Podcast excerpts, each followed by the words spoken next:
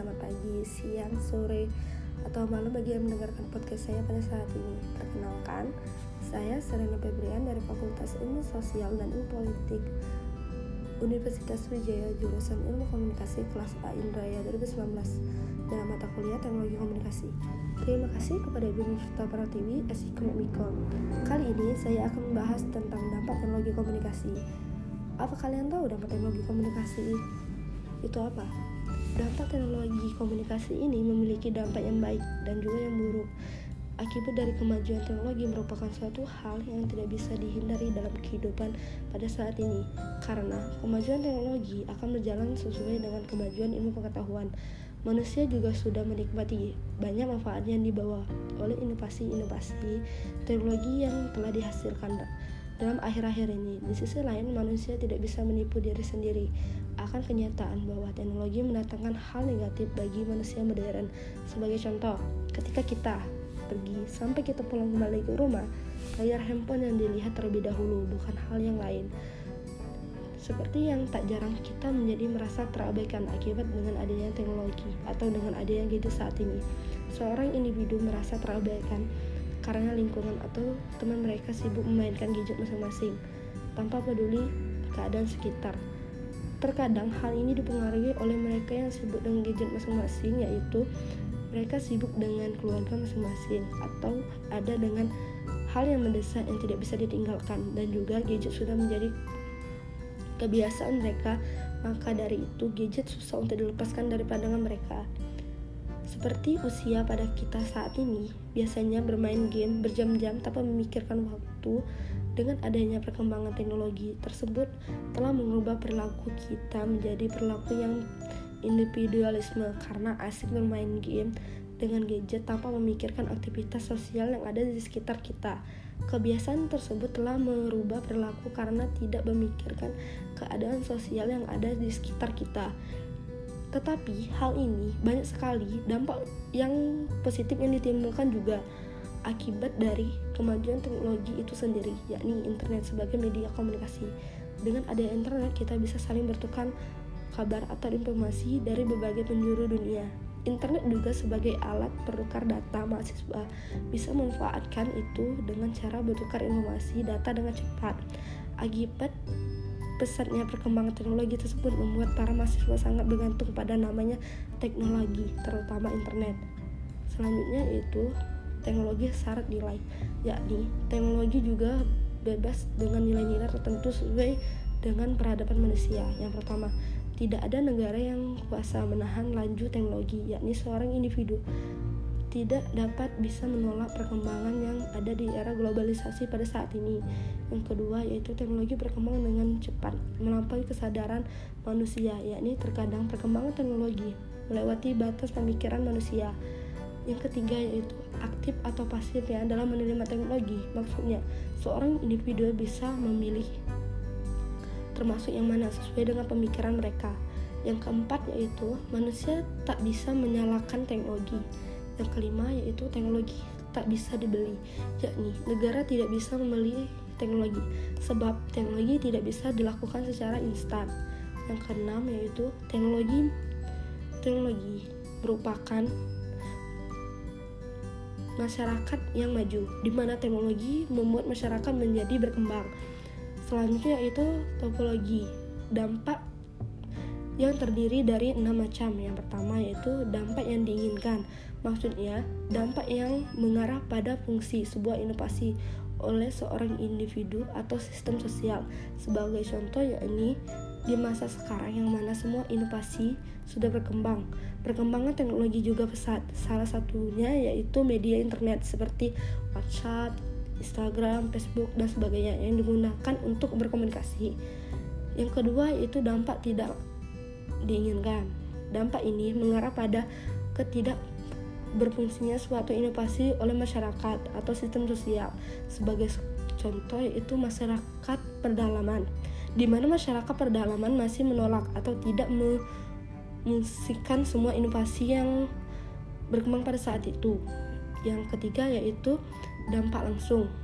Maksudnya itu individu atau sistem merespon dengan dengan sangat cepat terhadap inovasi tersebut. Sebagai contoh yakni pada saat pandemi saat ini, lakukan semua online. Maka dari itu, semua individu yang mempunyai kepentingan seperti belajar, kerja harus mempunyai handphone di mana semua merek mulai dari Oppo, Vivo, iPhone berlomba-lomba mengeluarkan produk baru. Bahkan baru-baru ini naik daun ya iPhone 12. Seorang yang memiliki respon yang cepat tentang pengeluaran produk tersebut dari iPhone tersebut langsung mencari informasi mengenai iPhone 12 tersebut. Yang kedua ya, yang selanjutnya yaitu dampak tidak langsung. Dampak tidak langsung yakni terjadi perubahan pada individu atau sistem sosial setelah terjadi dampak langsung. Sebagai contoh, pada saat ini semua kalangan menggunakan handphone, baik anak-anak sampai orang tua. Semuanya handphone di kalangan anak-anak sangatlah tidak baik sebab tidak sebab bisa merusak pola pikir anak di mana waktu belajar anak digantikan dengan main game. Hal ini merupakan dampak langsung yang diakibatkan dengan hadirnya perkembangan teknologi komunikasi. Yang selanjutnya itu dampak yang diharapkan. Maksudnya itu perubahan terjadi pada diantisipasi karena inovasi telah diketahui atau tidak diketahui disebabkan semuanya oleh anggota sistem sosial. Sebagai contoh yakni penemuan mesin-mesin canggih yang mana digunakan untuk membajak tanah perkebunan, membersihkan kebun dari di para-para hama sampai menan, memanen hasil kebun semuanya menggunakan teknologi yang dikeluarkan pada saat itu. Yang terakhir yaitu dampak tak terduga yang mana yang mana maksudnya yaitu perubahan yang terjadi tidak dapat diantisipasi karena inovasi belum diketahui atau dikenal sesuai dengan sebelumnya oleh anggota sistem sosial. Sebagai contoh yaitu pengurangan tenaga kerja di perkebunan. Sum sebab dari perkebunan yang yang menggunakan semua alat yang canggih-canggih menyebabkan perkebunan mengurangkan tenaga kerja. Hal ini merugikan bagi buruh. Selanjutnya yaitu tipologi dampak memiliki dampak negatif teknologi menurut Albert Page dalam teknologi Can and the Mass Media. Yang pertama yaitu terjadinya monopoli dan pengelolaan penyediaan dan pemanfaatan informasi. Yang kedua itu tidak meratanya distribusi informasi. Yang ketiga itu kurangnya isi pesan yang bersifat edukasi. Yang keempat yaitu terjadinya populasi informasi. Yang kelima itu terjadinya interaksi terhadap privasi. Dan yang keenam yaitu timbulnya perasaan yang berkaitan dengan hak cipta. Dampak teknologi komunikasi ini memiliki dampak terhadap bidang-bidang lainnya yang per, seperti yang pertama dampak teknologi komunikasi dalam bidang sosial maksudnya yaitu teknologi mengataskan ruang dan waktu saat ini untuk melakukan interaksi tidak harus secara langsung melainkan bisa dengan teknologi di mana pun dan kapan pun manusia mulai akrab dengan benda Maksudnya yang biasanya manusia mementingkan teknologi yakni mereka semua aktivitas individu menggunakan teknologi. Ketergantungan tinggi pada teknologi maksudnya sikap tolong tolong menolong tolong menolong antar individu menjadi menurun. Yang kedua yaitu dampak teknologi komunikasi dalam bidang budaya. Yang pertama yaitu budaya beragam. Maksudnya ya ini akibat dari teknologi, keberagaman budaya yang ada menjadi berbeda dengan perkembangan yang ada. Yang kedua yaitu imperialisme budaya. Maksudnya ya ini kesepakatan yang sangat menguntungkan bagi negara maju ke negara berkembang sebab ini memberi dampak yang tanpa diketahui perkembangannya. Yang ketiga yaitu lunturnya cinta budaya sendiri maksudnya akibat dari perkembangan teknologi memberi dampak luntur rasa cinta budaya sendiri. Sebagai contoh penggunaan bahasa dari negara itu sendiri seperti Indonesia penggunaan bahasa Indonesia diabaikan. Melainkan banyaknya masyarakat yang ber, bergondong-gondong belajar bahasa asing seperti bahasa Inggris yang mana mereka mengabaikan bahasa Indonesia itu sendiri. Yang ketiga yaitu dampak ekonomi. dampak ekonomi terbagi menjadi dua dampak positif dan dampak negatif. Yang pertama itu dampak positif. Dampak positif yaitu pertumbuhan ekonomi yang semakin tinggi. Yang kedua itu terjadinya industrialisasi.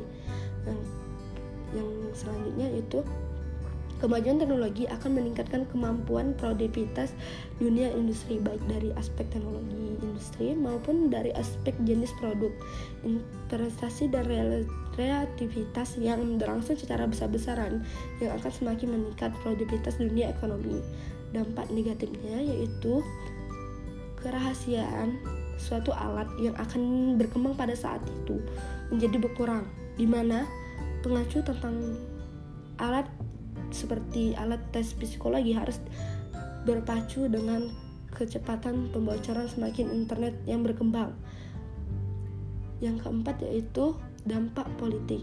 Dampak politik ini tersendiri seperti uh, seperti demokrat seperti penjajahan politik di mana media media menjembarkan suatu informasi yang terkadang membuat negara itu menjadi menurun di mana perkembangan dunia perpolitikan yang ada di negara menjadi semua negara tahu. Hal ini membuat solusi agar dampak yang berkembang semua itu dengan baik dalam teknologi komunikasi. Yang pertama memperluas pengetahuan terhadap teknologi yang berkembang. Yang kedua, peranan pemerintah. Dalam hal ini, pemerintah memiliki peran yang sangat aktif, di mana dalam pengelolaan teknologi komunikasi sangatlah dibutuhkan peranan pemerintah dalam melakukan berkomunikasi melakukan alat berkomunikasi. Yang ketiga, kesadaran masyarakat. Kesadar, kesadaran masyarakat akan pentingnya penggunaan teknologi komunikasi yang benar dan yang baik. Demikian penjelasan saya mengenai teknologi komunikasi. Terima kasih telah mendengarkan podcast saya. Semoga ilmu yang saya share bermanfaat. Jangan lupa di-share kepada teman-temannya. Sampai jumpa. thank you